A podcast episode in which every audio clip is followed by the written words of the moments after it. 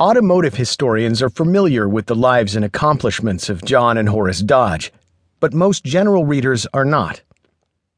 The Dodge brothers were relatively obscure figures to their contemporary public when they worked as manufacturers of parts for the Olds Motor Works and the Ford Motor Company from nineteen oh one through nineteen fourteen.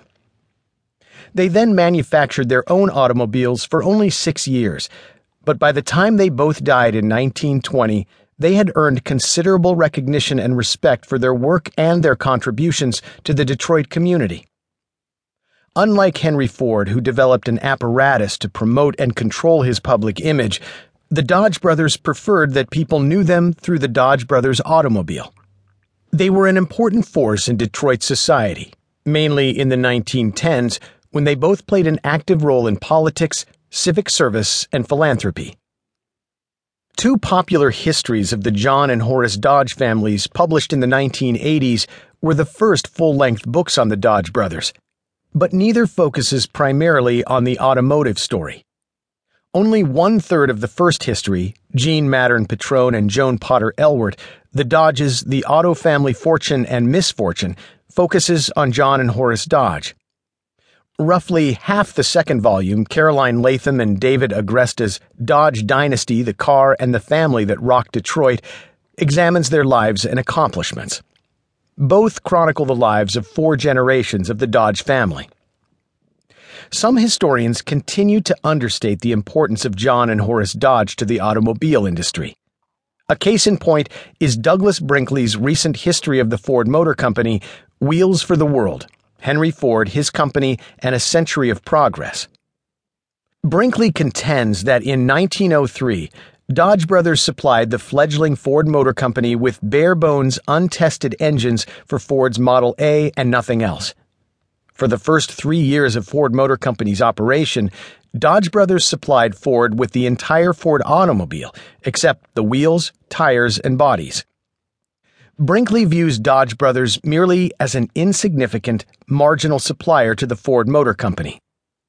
This is the story of two small-town machinists who became enormously successful automobile manufacturers in the early years of the Michigan auto industry.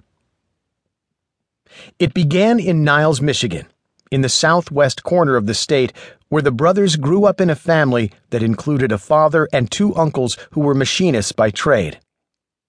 The family left Niles in mid eighteen eighty-two and lived in Battle Creek, Michigan for a little more than two years before moving to Port Huron, Michigan at the southern end of Lake Huron.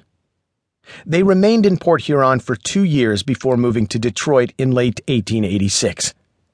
Their father, Daniel Rugg Dodge, was in effect an itinerant machinist after the family left Niles. John and Horace Dodge worked in Detroit and in Windsor, Ontario, directly across the Detroit River from late eighteen eighty-six until they established their own machine shop, Dodge Brothers, in nineteen hundred in Detroit. They honed their skills as machinists during this period and moved into the ranks of foremen and superintendents. They began in Detroit at the Murphy Boiler Works, where they did rough machining from late eighteen eighty-six until eighteen ninety-two. They then took jobs in Windsor at the Dominion Typograph Company, which manufactured and repaired typography equipment for newspapers and book publishers. The work at Dominion Typograph involved precision machining, which was new to them. After Horace Dodge invented and patented an improved bicycle bearing in eighteen ninety-six, John and Horace Dodge established a partnership with Fred Evans, who had worked for Dominion Typograph. They leased the Dominion Typograph building and manufactured the Evans and Dodge bicycle there from eighteen ninety-six until nineteen hundred. Sometime in nineteen hundred, the Dodges sold their interests in bicycle manufacturing and returned to Detroit to open a general machine shop under the name Dodge Brothers. By late nineteen hundred or early nineteen oh one, the Dodges had their first automotive contract.